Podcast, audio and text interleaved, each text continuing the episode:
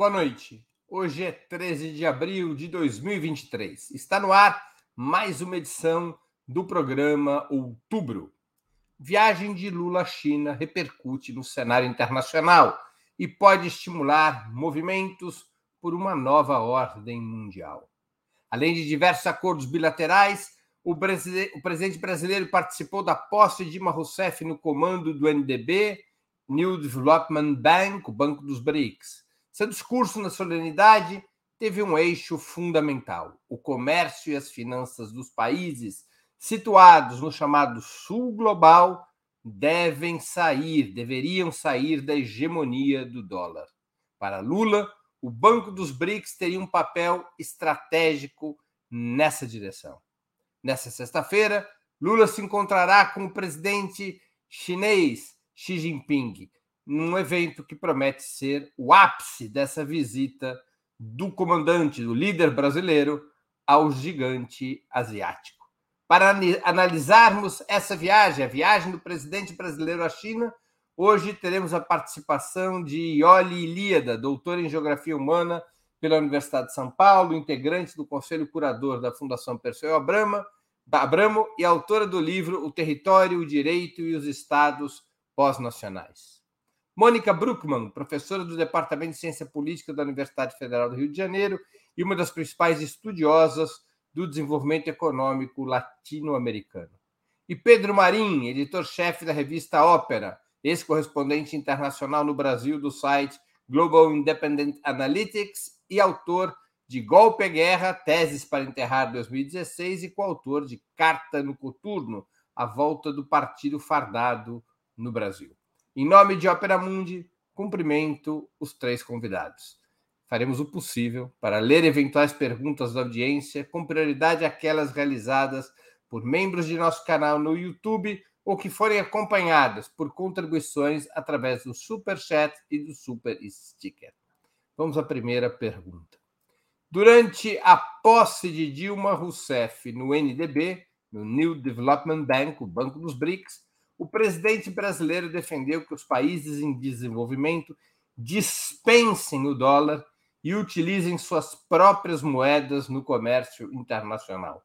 Um dos acordos assinados com os chineses, aliás, permitirá que a realização de pagamentos entre os dois países seja nas próprias moedas, utilizando um sistema de financiamento que a China eh, orquestrou já há alguns anos. Como vocês analisam o discurso do presidente brasileiro nesse aspecto, o da desdolarização das relações internacionais, ao menos entre os países do BRICS? E qual seria a viabilidade desse objetivo? Com a palavra, Mônica Bruckmann. Boa noite, Breno. Boa noite, Ioli, Pedro. Prazer estar com vocês novamente. Eu acho que foi um discurso extremamente importante, é, não apenas pela é, proposta e o chamado à desdolarização é, da economia mundial, das finanças mundiais, mas por outros aspectos que foram colocados.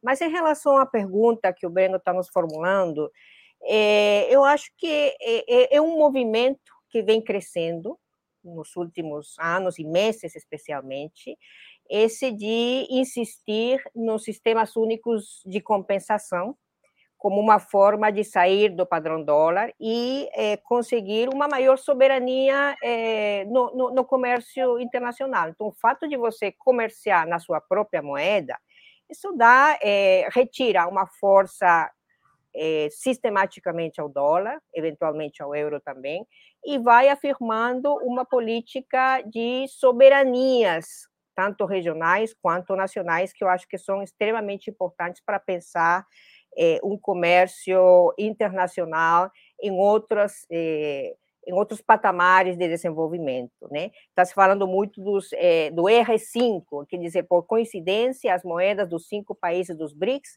começam com R, né? O Remin, o Rublo, a Rúpia, o Real e o Rand. Então, eu acho que é, nós estamos avançando realmente para uma política que não é de agora, mas é, o presidente Lula fez um apelo e a partir de agora eu acho que é, vamos ter uma maior participação dos sistemas únicos de compensação é, ou de câmbio como parte de um instrumento fortalecendo-se no comércio internacional. Agora, uma coisa que eu queria chamar a atenção e que o presidente Lula também mencionou no discurso eh, da posse da presidenta Dilma no Banco dos BRICS, é que eh, ele lembrou os esforços que fez eh, o Brasil e o projeto do Banco do Sul. E o Banco do Sul foi um dos primeiros, o projeto da nova arquitetura financeira regional, que deu origem ao projeto do Banco do Sul bem no início dos anos 2000, sobretudo em 2006, 2006 a 2008, é, propunha exatamente é, sair do padrão dólar para operar em sistemas únicos de compensação, tanto que criou-se o Sucre, né, e foi muito usado entre os países do ALBA. Então, é, o que eu quero colocar aqui é que a América Latina, e particularmente a América do Sul, foi pioneira nesse debate, pioneira nessa proposta, e o que chama muito atenção é que, mesmo com esse pioneirismo, o Banco do Sul não conseguiu sair do papel. E quando saiu do papel, que foi em 2015, 2016, já no momento de crise da Unasul, tinha um capital de 80 milhões de dólares, que era um capital muito ínfimo para qualquer tentativa de converter o Banco do Sul num banco de desenvolvimento. Né? Então, é, se compararmos isso com o, o, Banco dos BRICS, um banco que tem 200 é, bilhões de é, dólares de capital, entre capital direto e capital de contingência, né? 100 bilhões em cada, é, em cada área. Então, eu acho que é, é, um aspecto importante que eu gostaria de ressaltar, né? que a América Latina realmente foi pioneira nesse debate. Com a palavra, Ioli Ilíada.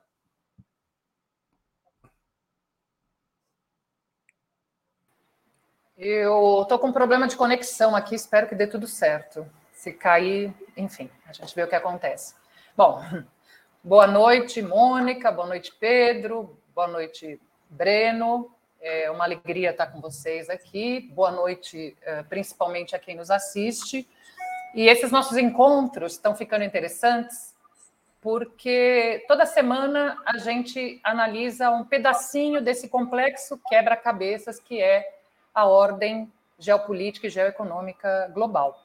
E digo isso porque é, novamente, nesse contexto que nós devemos responder à pergunta do Breno. Aliás, na semana passada, nós justamente discutimos a dolarização, né? E chegamos aqui mais ou menos a um consenso de que a curto prazo ela não estava colocada, mas que é, e que nem se podia anunciar o fim do dólar. Isso, isso seria, até porque, vou repetir o que eu disse na semana passada, o fim do dólar hoje não significa apenas um ataque à economia dos Estados Unidos, senão um ataque a todo o arcabouço econômico internacional. Mas que, ao mesmo tempo, escapar da hegemonia do dólar, escapar do privilégio do dólar, é cada vez mais fundamental, não só por razões econômicas, mas também por razões políticas. Lembrando que os Estados Unidos têm utilizado, é, é, têm utilizado isso de maneira é, contumaz, o privilégio do dólar, a hegemonia do dólar, para impor sanções aos demais países. É interessante observar que uh, o, a Dilma, no seu discurso, já havia apontado para isso como algum, um dos pontos centrais né, da, da, das tarefas do novo Banco de Desenvolvimento, quer dizer, essa possibilidade de propiciar este comércio que não necessite passar pelo dólar, que possa ser feito é, com as moedas locais, ou com alguma moeda, ou com alguma cesta é, que inclua commodities, mas enfim, que não precise obrigatoriamente passar pelo dólar. Lula, no seu discurso lido, repetiu mas eu queria chamar atenção para o fato de que quando Lula passar a falar de forma improvisada, ele gosta de fazer isso e ele chama atenção para o fato de que é, ele, ele, ele brinca, né? Ele fala: agora eu vou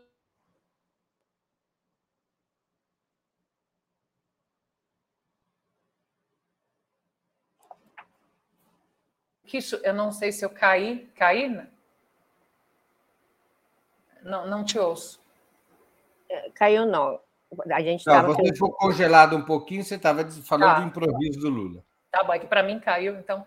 é, ele, é, no improviso, ele coloca muita ênfase, quase emocionado, nesta ideia de que é fundamental, por que, que as nações, né, do jeito dele, eles perguntam, por que, que os países são obrigados a negociar no dólar? Eu chamo atenção para isso, porque isso mostra que o Lula está muito convencido dessa ideia, o que é muito positivo. O que é muito positivo. Agora, é, para concluir, até porque eu acho que a gente vai ter tempo para discutir isso, é, é importante perceber a reação que isso causou nos Estados Unidos. Quer dizer, é, os Estados Unidos já estão incomodados com a visita do, do, Lula por uma série de razões que eu acho que nós teremos tempo de comentar, mas chama atenção sobre a questão da desdolarização, o incômodo, inclusive o comentário, e com isso eu encerro, o comentário do conhecido uh, senador ultradireita, né, do Partido Republicano, Marco Rubio, que é de uma, de um, uma sinceridade cínica né? acho que eu posso dizer isso, porque a declaração que ele deu à Fox News a respeito dessa proposta de desdolarização é a seguinte, abre aspas, que o Brasil e a China, abre aspas, estão criando uma economia secundária no mundo, totalmente independente dos Estados Unidos. Não teremos que falar de sanções em cinco anos, porque haverá muitos países realizando transações fora do dólar que não teremos a capacidade de sancionar. Então é incrível, porque ele aponta claramente, para além dos problemas econômicos, o fato de que isso tiraria dos Estados Unidos esse poder de sancionar os países usando o dólar como arma. É isso. Pedro Marim, com a palavra. Bom, boa noite, Breno, boa noite, Mônica, boa noite, Oli, e boa noite a todos e a todas que, que estão aqui nos assistindo, né? É, bom, o, os acontecimentos de hoje, o discurso do Lula e a, a tomada de posse de Dilma, é, é óbvio, tem um, um caráter simbólico muito forte, né? Quer dizer, é a viagem do Lula para a China, uma comitiva muito grande de empresários, de é, parlamentares, etc., é, depois de um governo que atacou o principal parceiro comercial do país de uma forma um tanto, grote, um tanto grotesca, é, e uma presidenta golpeada, que também foi muito atacada, inclusive atacada talvez no seu mais íntimo, quando Bolsonaro é, rememorou brilhante, Ustra ao dar o seu voto pelo impeachment da Dilma, agora tomando posse é, no Banco do BRICS, Banco do BRICS, que ela é, foi uma das fundadoras, né, estava no governo. É, indo diretamente para a pergunta, eu acho que a Mônica e a Ioli trouxeram aqui alguns aspectos bem interessantes em relação ao discurso, é, mas até que ponto é viável, né? Veja, do ponto de vista técnico e do ponto de vista econômico, é absolutamente viável é, desdolarizar a economia mundial, né? Talvez a pergunta seja o contrário, é como é que é, a economia mundial estar organizada quase que unicamente sob o dólar foi possível por tanto tempo. O fato é que é, não é mais possível, mas como a Ioli disse, ela trouxe esse aspecto, ela disse tem um aspecto político, eu diria que o aspecto político é o aspecto principal disso. Quer dizer, é, a questão é justamente como é, é, combinar com os americanos, né?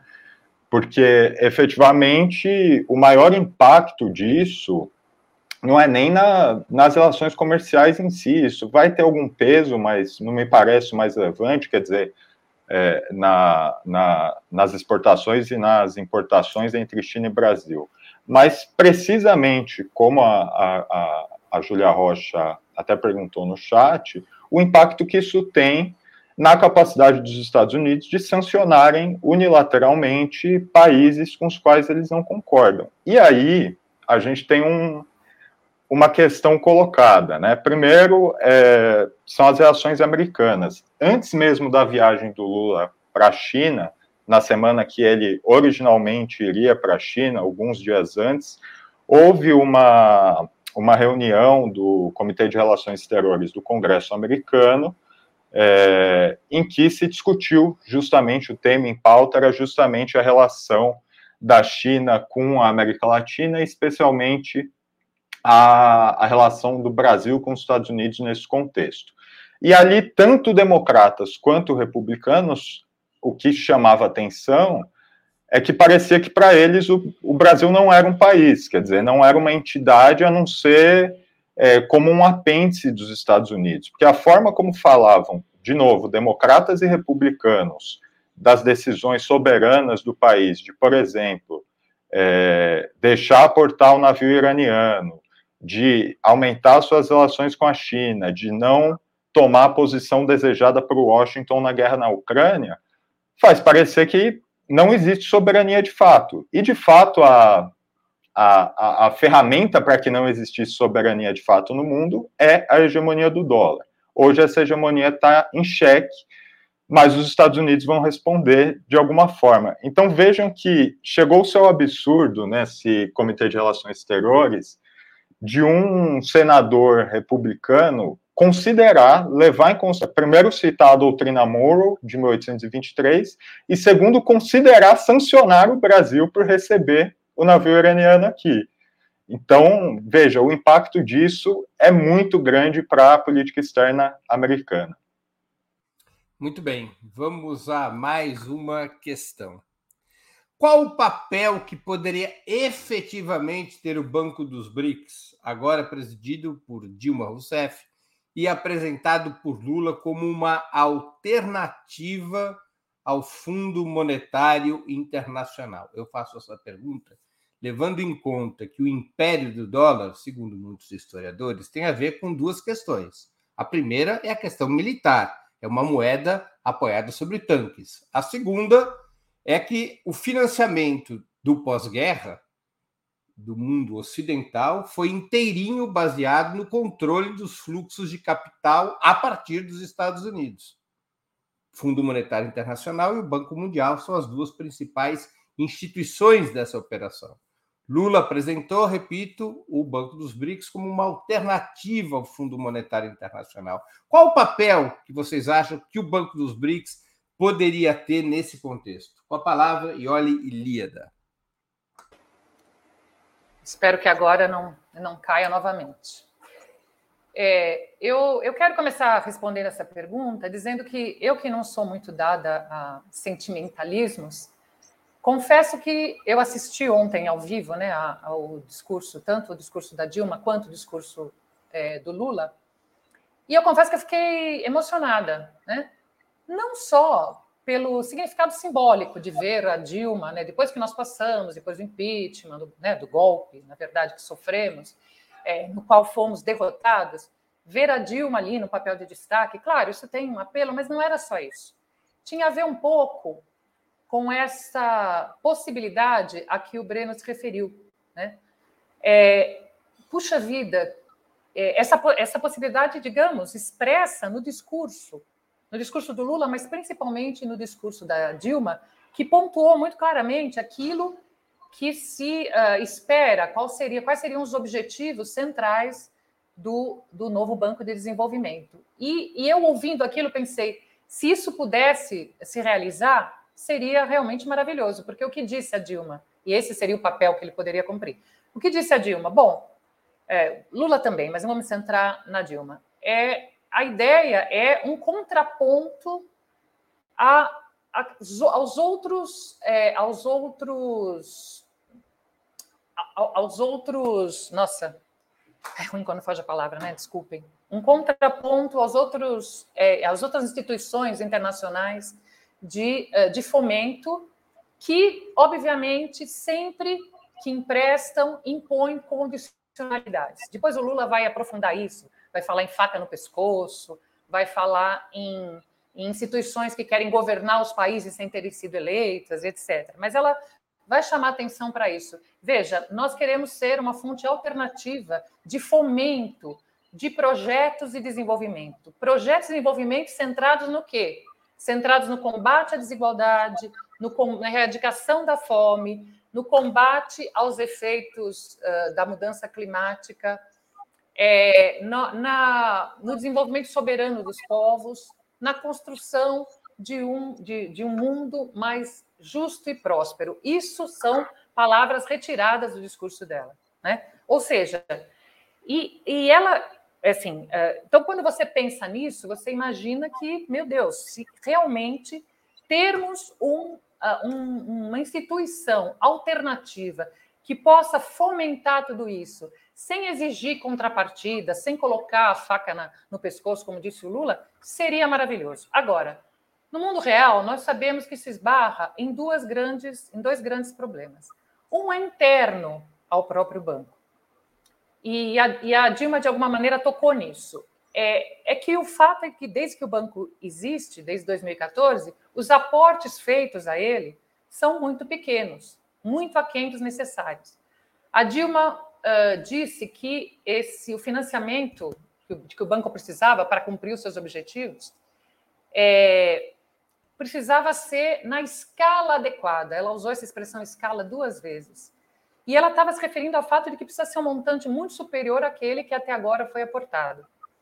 Ela sugeriu que esse montante pode ser obtido não apenas com o aporte dos países membros, mas também com parcerias, né? Parcerias, eh, desde parcerias com outras, outros organismos internacionais, ela citou aqueles vinculados à ONU, parcerias com bancos outros bancos públicos e privados e parcerias com bancos de desenvolvimento nacionais.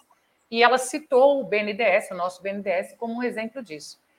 Então, há uma expectativa de que agora, com a Dilma na presidência, para encerrar rapidamente, com a Dilma na presidência, é, seja possível que o banco uh, que o banco uh, consiga é, arrecadar mais, que o banco consiga é, ampliar muito a sua capacidade de financiamento, sem o que ele não atinja esses objetivos. E o outro empecilho, e eu vou falar de forma é, telegráfica, porque o, o Breno já está aqui me é, pedindo que eu devolva a palavra, o outro empecilho tem a ver com o que o Pedro falou. É que, evidentemente, os Estados Unidos não vão assistir a tudo isso esperando que, é, de fato, se construa um modelo alternativo de financiamento que enfraqueça o seu poder e o poder dos seus organismos, dos organismos é, sobre os quais ele tem hegemonia. Então, essas são duas, dois entraves que fazem com que a gente conclua que essa tarefa, que atingir esses objetivos nobres, será muito mais difícil do que gostaríamos. Muito bem. Com a palavra agora, Pedro Marinho. Bom, eu acho que é, esse, essa é uma questão, né? Essa é uma questão a que a Ioli trouxe em relação ao financiamento desse banco, que realmente foi uma instituição que apesar da sua relevância ficou um pouco, digamos, ficou um pouco esquecida, né, ficou um pouco em segunda mão, mas que agora, num contexto de crescente confrontação dos Estados Unidos com a China e de uma guerra é, na Ucrânia, é, eu, eu acho que o, o, o Banco do, dos BRICS tende a ganhar uma importância muito grande. Agora, o que eu acho que talvez seja importante pontuar é que, de certa forma, o Brasil é o elo mais fraco uh, dos BRICS. Né? E isso por uma razão uh, muito óbvia. Né? Primeiro, uh, por, por, nossa instabilidade política interna, apesar da África do Sul também ter os seus problemas. segundo, pela nossa incapacidade militar, né? Quer dizer, não podemos sequer confiar no aparato que temos, que já não é um aparato é, soberano é, e não é um aparato muito grande. E terceiro, que eu acho que é o elemento fundamental, e aí o, eu acho que o Breno não vai gostar da, é, é do uso dessa categoria geopolítica, mas é o fato de que nós estamos no espaço vital norte-americano, diferentemente da Índia, da Rússia e da África do Sul e, obviamente, da China, né? É, isso tem um peso nesse momento específico muito grande, porque aqui na América Latina, vejam, é, os Estados Unidos, os, os grandes parceiros dos Estados Unidos sempre foram México e Colômbia. Hoje, México tem é, Lopes Obrador à sua frente, Colômbia acaba de ter seu primeiro governo de esquerda ou de centro-esquerda, como queiram, fundamentalmente em 70 anos. É, e esses países têm se aproximado é, da China. Além disso, a Argentina, que sempre foi a grande competidora do Brasil, em certo sentido, também tem se aproximado muito da China. E a Bolívia, que na forma como eu, na minha leitura do continente, é talvez o ponto-chave do continente, aí usando outra categoria que o Breno não vai gostar, mas eu diria que é o Heartland sul-americano, né? É, a Bolívia venceu o golpe e também está numa parceria, eu diria, estratégica com a China. Então, a ferramenta que os. E o Chile também tem se aproximado, né? Apesar do governo Boric. Então, a ferramenta que os norte-americanos estão contando para lidar com a questão chinesa no continente é o Brasil. Então, assim, a conta vai chegar é, inevitavelmente, e é bom que a gente tenha uma situação interna mais estável para poder lidar com isso é, e não voltar a ter, enfim, é, não ter a Dilma na, na presidência do Banco do BRICS e mais um presidente golpeado, né? Com a palavra, Mônica Bruckmann. Eu acho que uma questão fundamental é recuperar o sentido de uma banca de desenvolvimento, de um banco de desenvolvimento. É, aí ele apontou para os diferentes setores estratégicos que o BRICS se coloca como é, fundamentais, mas é, eu queria apenas citar um exemplo de que que a gente pode esperar com essa é, é, esse novo papel que o Banco dos BRICS pode jogar nesse momento. É, quando a África se senta na mesa de negociações com a China em 2017, se não estou errada, para é, estabelecer em que condições ela vai participar da nova Rota da Seda, a China é, constitui um fundo de 70 bilhões de dólares para o financiamento é, dos projetos como, que faziam parte desse entendimento entre a África e a China que tinham que ver, em grande medida, com financiamento de infraestrutura. Né? A África toda é, tem um planejamento de infraestrutura, inclusive interoceânica, é, portuária, etc. O que, que a China colocava como condicionamento desses empréstimos? É muito interessante. Primeiro, são empréstimos, financiamento de longo prazo, de 20 a 40 anos, taxa de juros zero, e, em alguns casos, investimentos a fundo perdido. E exatamente isso que faz um banco de desenvolvimento. Você otorga os financiamentos em outras condições, totalmente diferentes da banca privada, né? é, até porque você está investindo em setores que a banca privada não tem interesse em investir, setores que podem é, ter um, é, um nível de retorno muito lento, é, os níveis de, de lucro muito baixos, mas que esse tipo de investimento vai constituir um suporte importante para o desenvolvimento, os projetos de desenvolvimento. É, e eu acho que a gente pode esperar que os o Banco dos BRICS reproduza esse tipo de mecanismos altamente favoráveis para os países que solicitam esses empréstimos. Em segundo lugar, eu acho que outro aspecto importante é que o Banco dos BRICS conta com um capital forte é, como fundo de contingência. E o que, que isso significa? A possibilidade de ter 100 bilhões de dólares como fundo de contingência permite aos países que precisarem de empréstimos para é, questões de política interna, é, etc., possam apelar a esses fundos dos BRICS em muito melhores condições do que o fariam apelando ao Fundo Monetário Internacional, ao Banco Mundial. Isso dá é, a possibilidade de um peso relativo muito grande é, como perspectiva do papel que pode jogar o Banco dos BRICS. E, em terceiro lugar, eu acho que é, não é menos importante, já tem se anunciado que o Banco dos BRICS se propõe também criar um sistema de pagamento alternativo ao SWIFT, que é o, o, o sistema da Sociedade para Telecomunicações Financeiras Interbancárias Mundiais. Criou-se em 1979 é, dele fazem parte 239 bancos do mundo e estão afiliadas mais de 11 mil instituições financeiras, financeiras no mundo. Grande parte das transações comerciais, a grande maioria das transações comerciais e as transações de pagamento internacional no mundo são feitas passando pelo sistema SWIFT, que tem sede na Bélgica. Quando o Banco dos BRICS propõe a criação de um sistema de pagamentos alternativo, está retirando a possibilidade de utilizar esse mecanismo financeiro como é, punições a países que se oponham a determinadas políticas é, do, da, da, Europa ou dos Estados Unidos, né? O que eu lhe colocava na pergunta anterior, exatamente é, a possibilidade de sair desses mecanismos é, de retaliação que Estados Unidos acaba de propor, por exemplo, quando dizia que exigia que se expulsassem os bancos russos do sistema SWIFT isso significaria retirar a possibilidade da Rússia de operar no sistema financeiro internacional.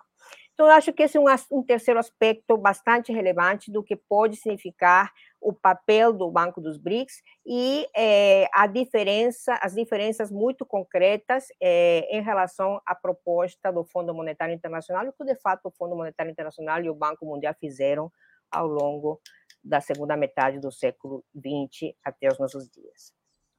Muito bem, mais uma questão. Após várias reuniões com empresas e autoridades chinesas, o ministro da Fazenda, Fernando Haddad, em entrevista a jornalistas, afirmou que o gigante asiático estaria disposto a importantes investimentos no Brasil, até agora marcados praticamente pela aquisição de ativos pré-existentes. Vocês interpretam essa disposição chinesa apenas como um gesto de amizade e boas relações, como no passado já aconteceu, inclusive em outras visitas de presidentes brasileiros à China? Ou dessa vez, por razões econômicas e geopolíticas, a China estaria realmente a postos para ser um dos motores do financiamento de um possível renascimento industrial brasileira, brasileiro com os olhos postos nas relações com o conjunto da América Latina. Com a palavra, Pedro Marinho. Bom, é, primeiro, é, dando um pouco de panorama, né, o, a, o Brasil foi o quarto maior receptor de investimentos chineses entre 2007 e 2021, se não me falha a memória, é, e em 2022 foi é, o principal receptor de investimentos chineses, né? Só que o problema é que esses, esses investimentos até aqui é, estão muito concentrados no setor, num setor específico que é o setor de energia, é, o que enfim, e na, na é bom. aquisição de empresas, fundamentalmente. Né? É, precisamente, precisamente é, em condições muito melhores do que as ofertadas pelos Estados Unidos. É bom lembrar que quando houve o leilão do pré-sal, é, houve um vazamento de e-mails no, no Wikileaks em que o, o então senador José Serra é, deixava muito claro que atuava como um, uma marionete americana querendo e os americanos dizendo, né, que olha no leilão do pré-sal é, não tem condições da gente participar, porque a China vai pagar o que realmente merece o leilão, né? É, mas o fato é que 76% do, dos investimentos chineses estão nessa, nessa área. E veja, o Brasil está passando por um longo processo de desindustrialização, que é um problema gravíssimo, e tem gravíssimos problemas é, é centenários é, de infraestrutura que ainda não foram resolvidos. Então, é, primeiro, se, é, se os chineses estiverem de fato dispostos a isso e a diversificar esses investimentos, especialmente é, fazendo parcerias, fazendo joint ventures, o que quer, qualquer que seja o modelo, mas com transferência tecnológica para o Brasil, como eles têm demonstrado que estão dispostos em vários outros casos, em vários outros países, isso é ótimo. E eu acho que, de fato, essa é a inclinação dos chineses, nem tanto por uma razão econômica, mas fundamentalmente por uma razão geopolítica. Quer dizer, eu descrevi esse cenário em que o Brasil é a menina dos olhos. É, não é nem a menina dos olhos, né? É o que sobrou para os Estados Unidos talvez reverterem a situação é, deles no que eles consideram como o seu espaço vital, como seu quintal, né? É, e, a, e, aí sim é a menina dos olhos da China, né?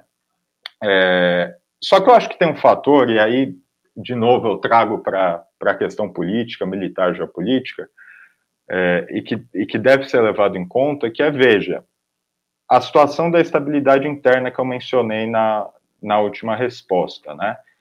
O Brasil está tentando adotar uma, uma postura que eu acho muito acertada de é, não alinhamento automático a nenhuma das partes, com aquela visão é, de negociar as condições com ambas as partes e, e atingir condições melhores. Isso é muito bom isso tem uma, uma longa trajetória aí que remete ao Vargas e, em certa medida, remete a um certo momento da ditadura militar. Só que justamente Vargas e a ditadura militar eram momentos em que a estabilidade interna do país política estava garantida é, à força. Então, me parece que é, tudo aponta para uma disputa muito é, tensa em torno disso na política interna brasileira, é, de novo, né? Muito bem. Com a palavra, Mônica Bruckmann. É, eu queria retomar um aspecto que o Pedro colocou, no sentido de que é, a China já é um grande investidor, grande parte do é, investimento estrangeiro direto no Brasil é chinês. E para a China, o Brasil é o primeiro país de, de, de investimento. 13% de tudo que a China investe no mundo vem para o Brasil. Agora, é, a questão, claro, é, está colocada, né? O, o, setor energia tem quase 50% das, dos investimentos de 2007 a 2020. Em segundo lugar, extração de petróleo. É, e em terceiro lugar, minerais metálicos. O que a gente vê é que uma questão chave que poderia mudar o tipo de relações que a China tem com o Brasil, e que eu acho que em grande medida é essa visita do presidente Lula com a comitiva, uma comitiva importante com representantes do Legislativo, do Congresso, do Senado, govern vários governadores eh, do Brasil, eh, representantes de algumas instituições importantes eh, brasileiras, instituições públicas, eh, pode mudar eh, essa eh, esse relacionamento futuro da China com o Brasil. E isso tem que ver definitivamente com a possibilidade de levar adiante isso que os próprios chineses dizem, um, uma relação ganhar-ganhar. Isso o Brasil não tem feito até agora, porque o que a gente vê é que nós temos reprimarizado a nossa pauta exportadora para a China de uma maneira colossal. Né? Se eh, em 2004 38% das exportações de China da, do Brasil para a China eram matérias-primas sem nenhum valor agregado, Hoje estamos chegando a 85% de, do total das exportações eh, do Brasil para a China são matérias-primas sem valor agregado. Então, é muito fundamental nessas, eh, nesses 20 acordos que estão eh, sendo anunciados como memorandos de entendimento a serem assinados nessa visita do presidente Lula, que eles contemplem a possibilidade de cooperação científica tecnológica, e veja que não estou colocando só a questão eh, da transferência tecnológica como parte dos acordos eh, entre o, o, o, Brasil e a China, mas a cooperação tecnológica. O que, que isso significa? A possibilidade de que o Brasil desenvolva capacidades locais de pesquisa e desenvolvimento, capacidades locais de científicas tecnológicas. E isso vai se refletir, refletir necessariamente em uma ampliação das capacidades industriais. Né? E isso tem que ser colocado também na mesa de negociações eh, com a China. E eh, eu acho que é um erro pensar que é interesse da China receber eh, matérias-primas sem nenhum valor agregado. Eu queria rapidamente contar um aspecto, um, uma, uma estratégia que a China vem adotando desde 2010, pelo menos. A China tem trazido para seu território continental a produção de certas eh, cadeias eh, de valor estratégicas, como, por exemplo, as telas de alta resolução, porque ela tem a principal matéria-prima que essas telas precisam para a sua elaboração, que são as terras raras. E uma vez que realizaram o processo de apropriação tecnológica, eles têm, elas têm, a China tem exportado essa produção para fora do seu território continental. Por uma razão, Breno, é que a China tem um gravíssimo problema de saúde pública nesse momento. O nível de poluição está fazendo com que a cada ano, mais ou menos um milhão de pessoas morram decorrente de doenças respiratórias.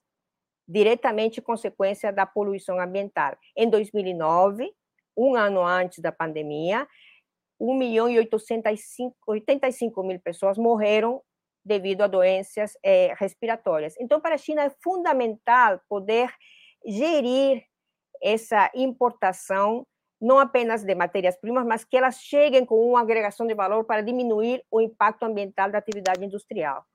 Então, é interesse da China e é interesse dos países da América Latina e, particularmente, do Brasil, poder é, colocar na mesa de negociações o desenvolvimento de cadeias regionais de valor articuladas ao comércio com a China. Eu acho que isso é uma questão fundamental que poderia e deveria ser colocada nas negociações a partir desse momento.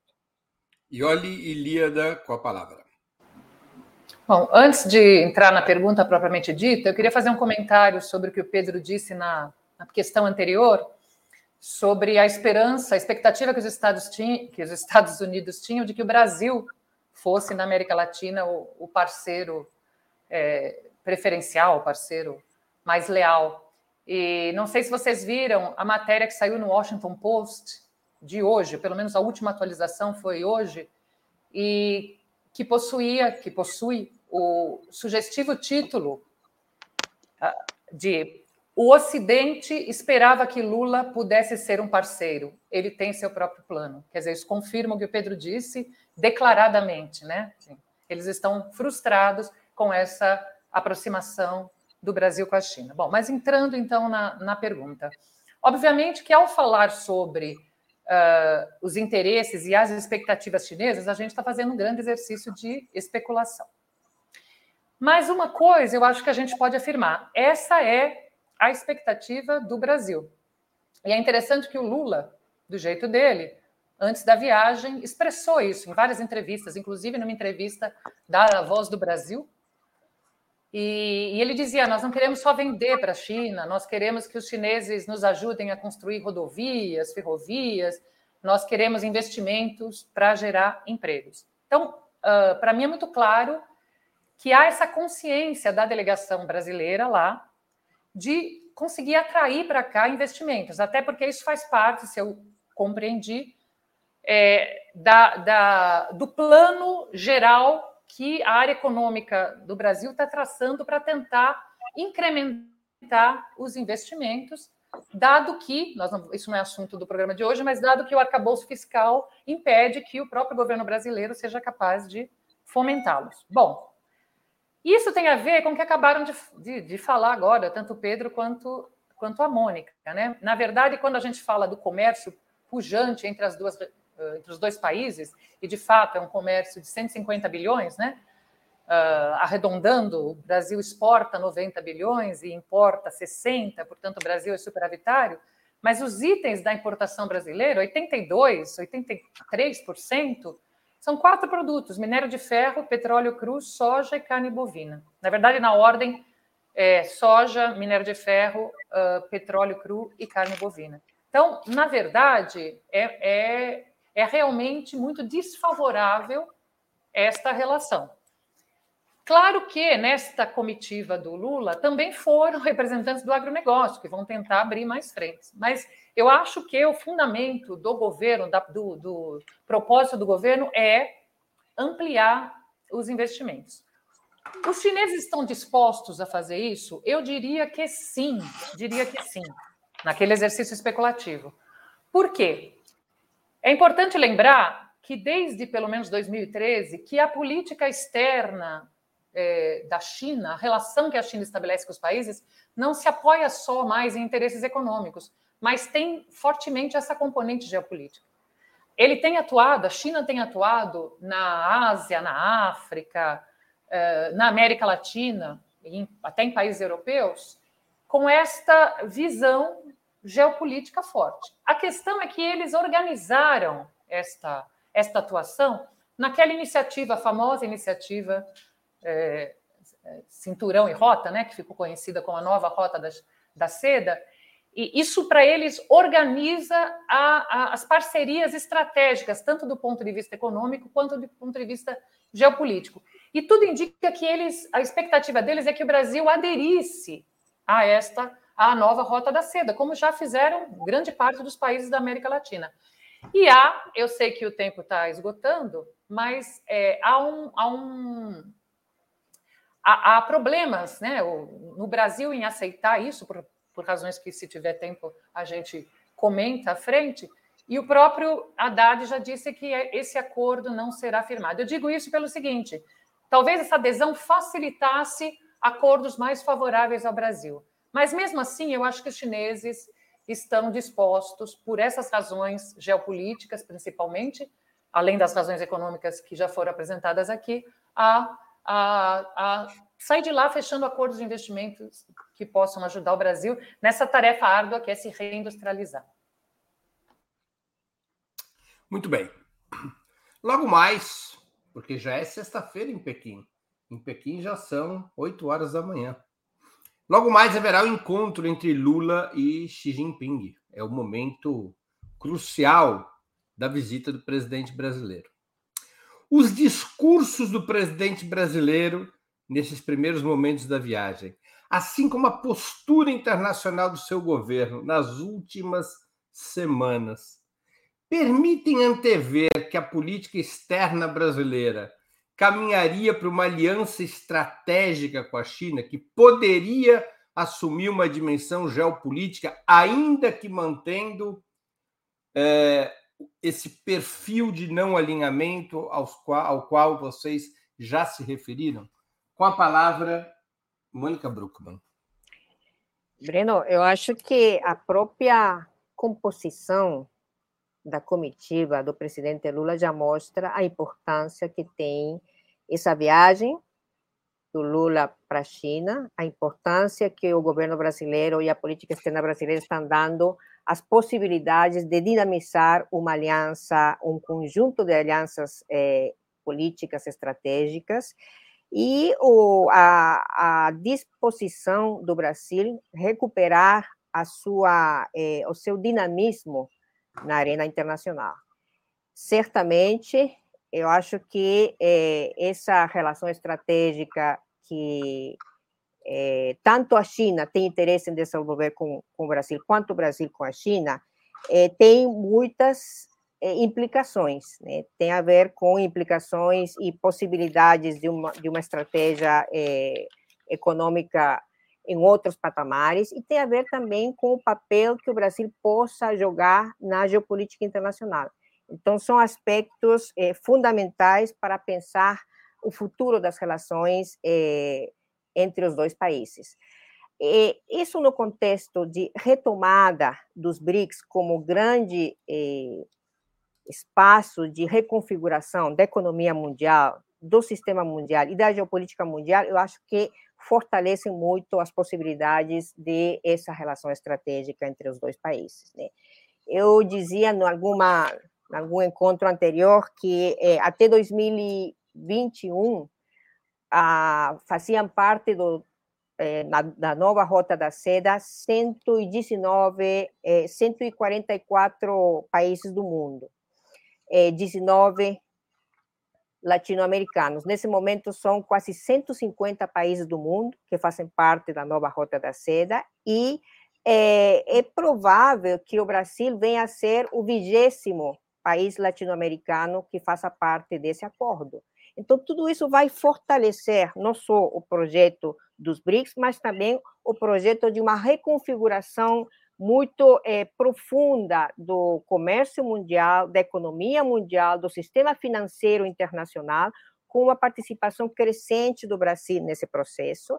E através do Brasil, isso é uma coisa muito importante que eu acho que tem que ser é, é, observada, através do Brasil, América do Sul e América Latina. No próprio, na própria reunião de criação do Banco dos BRICS, em 2014, em Fortaleza, sob a presidência eh, eh, da presidenta Dilma no Brasil, o Brasil convidou alguns países, alguns mandatários de países da América do Sul. Eu lembro muito o convite feito a Cristina Kirchner, que participou dessa reunião. Porque para o Brasil sempre ficou claro, para os governos do PT, sempre ficou claro que a participação do Brasil nos BRICS era a participação da região. Eu acho que esse é um ponto importante que fortalece ainda mais o potencial estratégico que tem é, essa aproximação, reaproximação é, do Brasil com a China nesse contexto geopolítico internacional. Muito bem. Com a palavra, Yoli Ilíada. Bom, respondendo literalmente a sua pergunta, Breno, porque a sua pergunta é se as últimas declarações, as últimas posições nos autorizariam a imaginar que há essa intenção de fazer uma aliança estratégica com a China. Eu responderia afirmativamente, sim, se considerarmos os discursos que Lula tem feito, os discursos uh, lá na. Me perdoe de interromper. Por exemplo, hum. a pergunta também vale para o Pedro, e se a Mônica quiser responder. Vocês imaginam que haverá amanhã, no caso hoje, né? Ah, daqui a pouco, uma declaração conjunta Xi Jinping-Lula sobre a crise russo-ucraniana?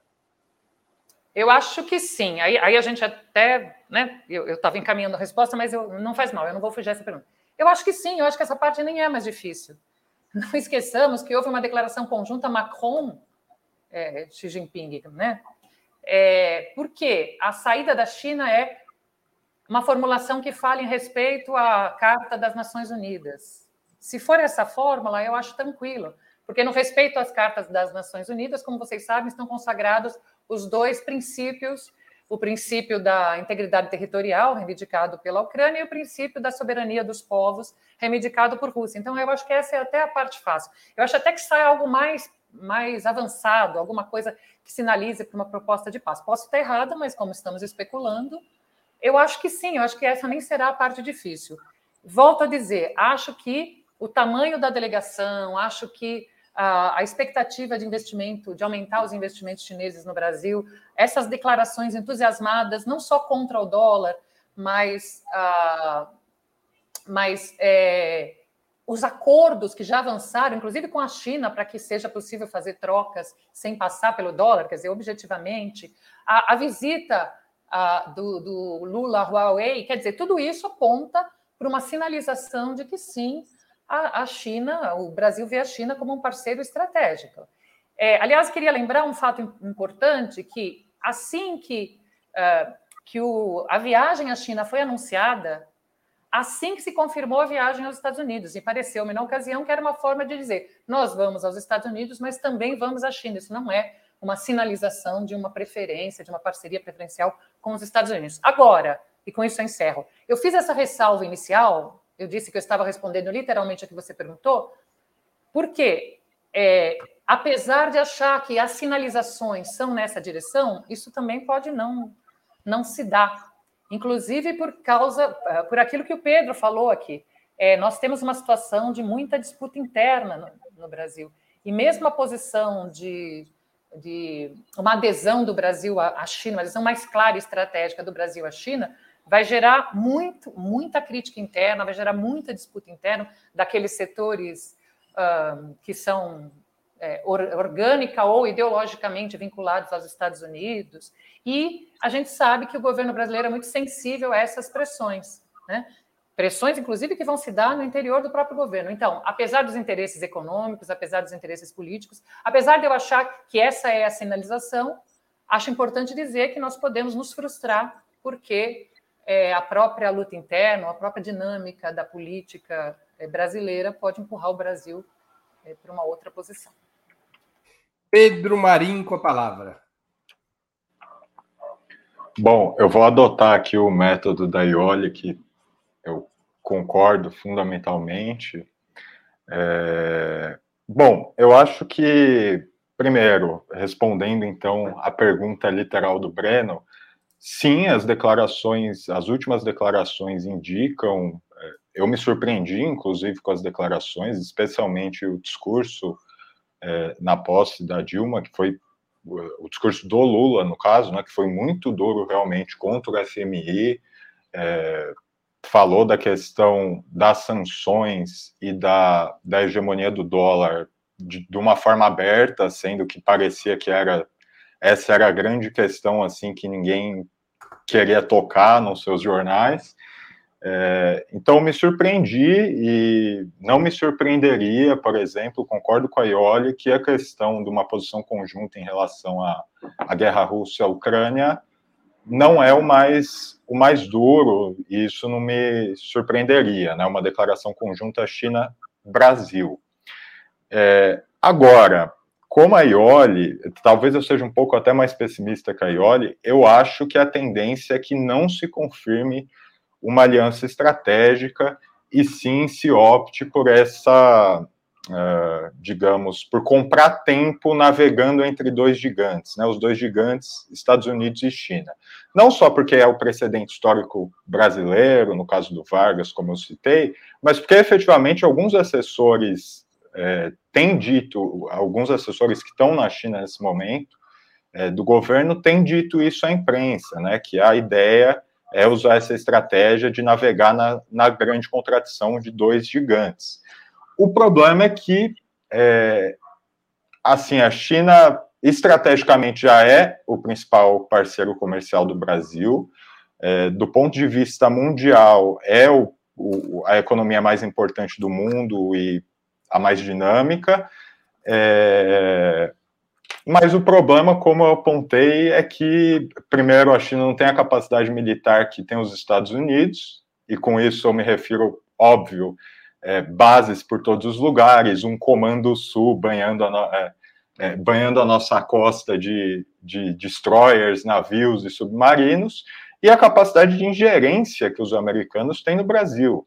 Vamos lembrar, eu citei o caso do, do José Serra, um senador brasileiro atuando como um um, um preposto norte-americano dentro do Brasil, mas a gente teve uma presidente que foi espionada, a gente teve a Petrobras espionada e destruída naquele processo todo da Lava Jato, que não foi, é, que por óbvio não foi por acaso, e num cenário que era menos tenso do que o cenário hoje. Então, assim, é, há um conflito é, talvez não um conflito militar direto, mas a conflitividade entre China e Estados Unidos é iminente e só vai crescer. E eu acho realmente que sem uma. Fundamentalmente, sem um, um, um processo muito radical a nível interno, fica impossível do Brasil é, adotar uma postura de parceria estratégica mesmo com a China. É. Muito bem, vamos à última pergunta da noite. Qual será a reação dos Estados Unidos a esse processo de aproximação do Brasil com a China e que tende a conduzir a maior parte da América Latina? O que os Estados Unidos têm para fazer? Como eles poderiam reagir a esse deslocamento de forças no seu quintal, segundo a doutrina Monroe? Com a palavra, e olha, Ilíada. Estou enganado ou a Mônica não respondeu a última pergunta? Ela vou deixar... ela foi a primeira a falar. Eu vou deixar para responder junto. Ela responde na rodada agora. Tá. Então, desculpa, Pedro. Eu, Pedro, nossa, já estou mal. Breno, eu repete a pergunta, por favor. Qual seria a reação? Qual a reação?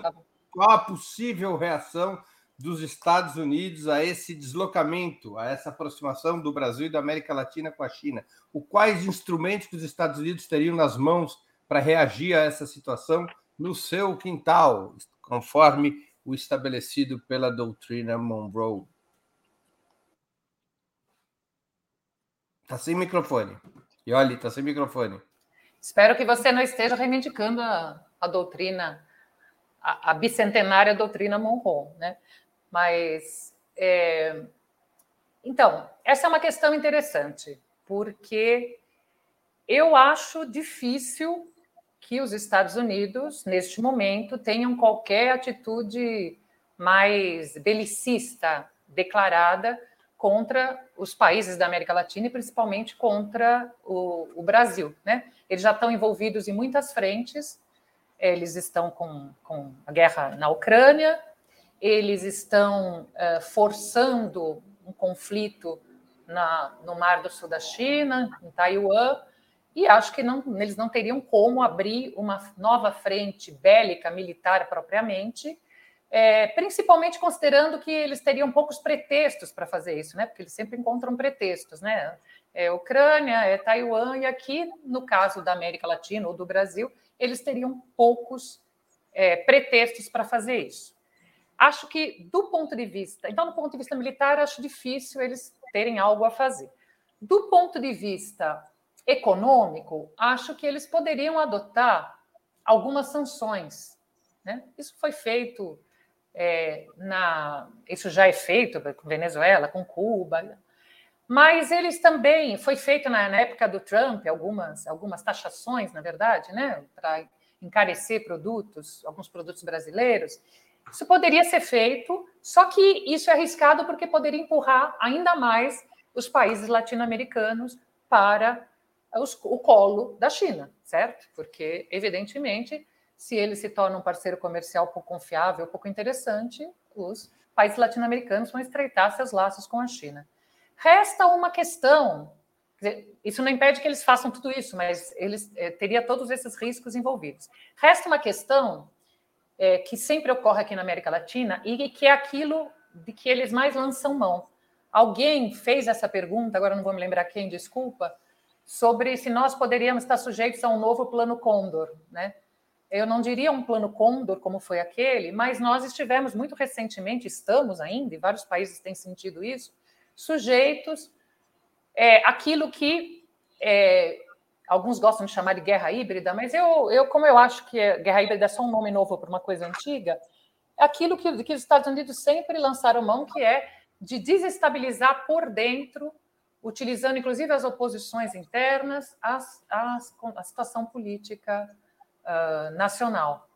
Então, isso eu acho que eles podem e acho que farão. Se terão sucesso, é algo a avaliar. Mas acho que esse risco existe agora. Sinceramente, eu acho que talvez. A reação norte-americana viria por dentro. Eu acho que sim, é uma aposta. Mas eu acho, para finalizar, que, é, talvez sendo otimista demais, eu acho que talvez, justamente por essa, esse cenário internacional muito crispado, pelo fato de que os Estados Unidos têm um inimigo principal, que é a China, tem um inimigo é, secundário, digamos assim, que é a Rússia, eu acho que é, tem a Coreia do Norte, tem o um problema na Síria. Eu acho que talvez essa, esse seja o momento mais propício para o Brasil e outros países da América Latina, de preferência de forma articulada, de forma integrada, serem mais corajosos nas suas posições internacionais. Eu acho que esse é um momento bom, é um momento é, bom para seguir adiante. Eu acho que nós devíamos ser ousados nesse sentido. Com a palavra, Pedro Marinho. Bom, eu concordo com a Ioli, é, essa última posição, né, de que é um momento de ser mais ousado, realmente, né? O tensionamento é maior. E eu imagino, assim, a curto, médio prazo, eu vejo os americanos é, se aproximando do governo Lula, porque veja, as posições que o Lula deu hoje, é, hoje ontem, né, na China, é, eu disse, me impressionaram, são muito duras, são impressionantes de fato. É, mas é bom lembrar que na sua visita é, aos Estados Unidos e no seu encontro com Biden, o Lula também é, teve uma posição ali bastante simpática às posições americanas. Né? Então, me parece realmente que o cálculo é, é, enfim, sempre ser amigo com quem está falando, né? É, e assim vai se tocando a coisa. No entanto, é, eu também concordo com a Ioli que a resposta inevitavelmente viria internamente, né? Quer dizer, aí que tá, não, não, não é nem necessário uma resposta militar no sentido de uma invasão, de uma guerra do tipo, porque, é, em boa medida, o nosso exército já é um exército é, comprometido absolutamente com os Estados Unidos, comprometido com o conservadorismo mais chulo que, que existe no país e com um projeto ultra neoliberal, por exemplo, né? Para não falar das oposições, quer dizer, a gente tem assistido é, nessas idas do Flávio Dino e agora o Silvio Almeida, a, como que está a disposição do Congresso para lidar com o governo, né? E a gente tem efetivamente um problema, que eu acho que é um problema que vai ser resolvido em breve, que é o, o Bolsonaro, mas o bolsonarismo não vai ser resolvido em breve. Eu acho que é uma, uma tendência aí é, a isso ficar na política brasileira, se aprofundar, porque veja, é uma coisa que já é, uma, é um nome novo, tal qual a guerra híbrida, para uma coisa também antiga, né? Quer dizer, se a gente pegar o udenismo, se a gente pegar a trajetória ali do antivarguismo, etc., é, esse tipo de coisa já existia, né? Talvez com um novo líder carismático apareça, esse tipo de coisa, mas eu acho que a situação interna do Brasil, e essa que é a, a grande fragilidade, é muito frágil. A gente tem uma oposição muito radicalizada, o governo até o momento não conseguiu dar uma, uma, uma luz na economia, pelo contrário, né? A gente teve essa proposta do ministro Haddad. É, como eu disse, a oposição está radicalizada tanto no Congresso, quer dizer, é um dos piores congressos que a gente já teve na história brasileira, quanto é, um clima geral de radicalização é, no povo, é, e o fator militar que, não nos enganemos, por favor, não foi resolvido. Né? Eles deram um passo atrás, mas nós não demos um à frente, até o momento, pelo menos. Com a palavra, Mônica Bruckmann. Breno, eu acho que Estados Unidos está ficando muito desesperado. O avanço da China no mundo saiu do controle. E quando país entra nesse nível de desesperação e perda rápida da hegemonia, eu não sei o que, que pode acontecer. Veja, se a gente vê os últimos documentos oficiais do Departamento de Defesa, de Segurança Nacional, as declarações da responsável do Comando Sul, alguns dias atrás, é, no Congresso dos Estados Unidos, se referindo à Bolívia, a questão do lítio, a necessidade que os Estados Unidos têm de garantir a sua segurança nacional, garantindo acesso aos recursos naturais. Eu acho que é, o que vem por aí é um, uma escalada de tensões na região, produto desse desespero. Eu não descarto que, além da intervenção interna, possam haver um conjunto crescente de ameaças, de provocações a qualquer um que se oponha é, à sua é, visão hemisférica e, sobretudo, em aliança com a China. Vamos agregar um ingrediente mais nesse quadro que vai levar os Estados Unidos a um desespero ainda maior: a retomada dos projetos e processos de integração regional. Já o Brasil anunciou a volta ao Unasul, a Argentina, eh, eh, tudo indica que a Unasul vai ser retomada em breve, pela grande maioria dos países da América do Sul. Já tivemos há pouco tempo atrás, em janeiro, eh, algumas semanas atrás, a reunião da CELAC na Argentina, que esse processo todo deixa Estados Unidos muito sem chão na região. Né? E olha, eu não sei se haverá haverá uma declaração conjunta amanhã, após a reunião do presidente Xi Jinping com o presidente Lula, mas o que fica claro é que as parcerias que já estão sendo é, desenvolvidas, inclusive na primeira é, visita, quando o presidente Lula teve que cancelar e parte da comitiva foi para a China, são extremamente importantes e desfavoráveis para os Estados Unidos, se a gente pensa o seu interesse em manter é, a sua influência na região. Olha, que tenha sido assinado um convênio de cooperação entre a Fiocruz e a Academia Chinesa de Ciências para desenvolver pesquisas em relação a doenças infecto-contagiosas e vacinas, uma coisa estratégica de primeira importância, sobretudo após desses dois, três anos de pandemia, o que ela significou para o mundo. A possibilidade já é, se concretizando de que a China venha a produzir veículos elétricos na Bahia, no que era a fábrica da Ford, isso vai significar que o Brasil pode se converter no primeiro parceiro eh, industrial na produção de veículos elétricos, que é o que está sendo colocado como um dos pilares para a descarbonização da economia mundial. Não vou falar dos efeitos ambientais que isso pode ter para os países produtores de minerais críticos, esse é um outro capítulo. Mas eu acho que isso já constitui uma grande ameaça para os Estados Unidos. É, o, o, fato de que é, este, esteja na, na tenha sido colocada na mesa das negociações a possibilidade de uma cooperação é, de tecnologia satelital, isso é uma coisa extremamente importante. Uma cooperação aeroespacial, quer dizer, todos os, é, é, os convênios que até agora têm sido é, colocados na mesa negocia de, de, negociações e os é, memorandos de, de, entendimento que está sendo assinados aponta para uma relação extremamente estratégica.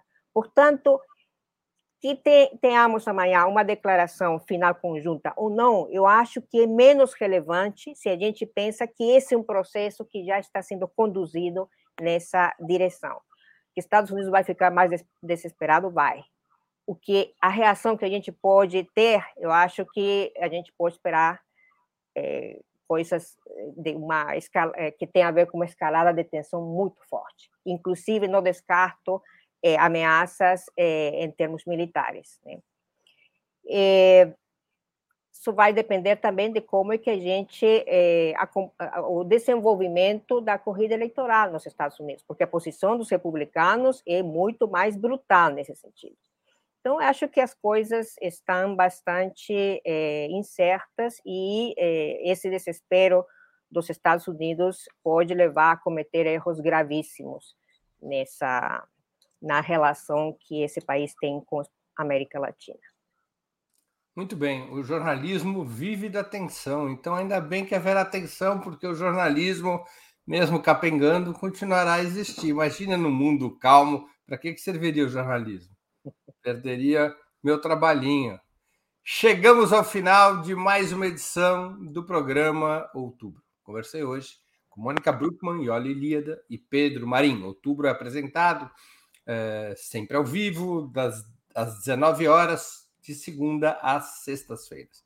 Muito obrigado aos convidados e à audiência. Boa noite, boa sorte a todos e a todas. Tchau, tchau. tchau.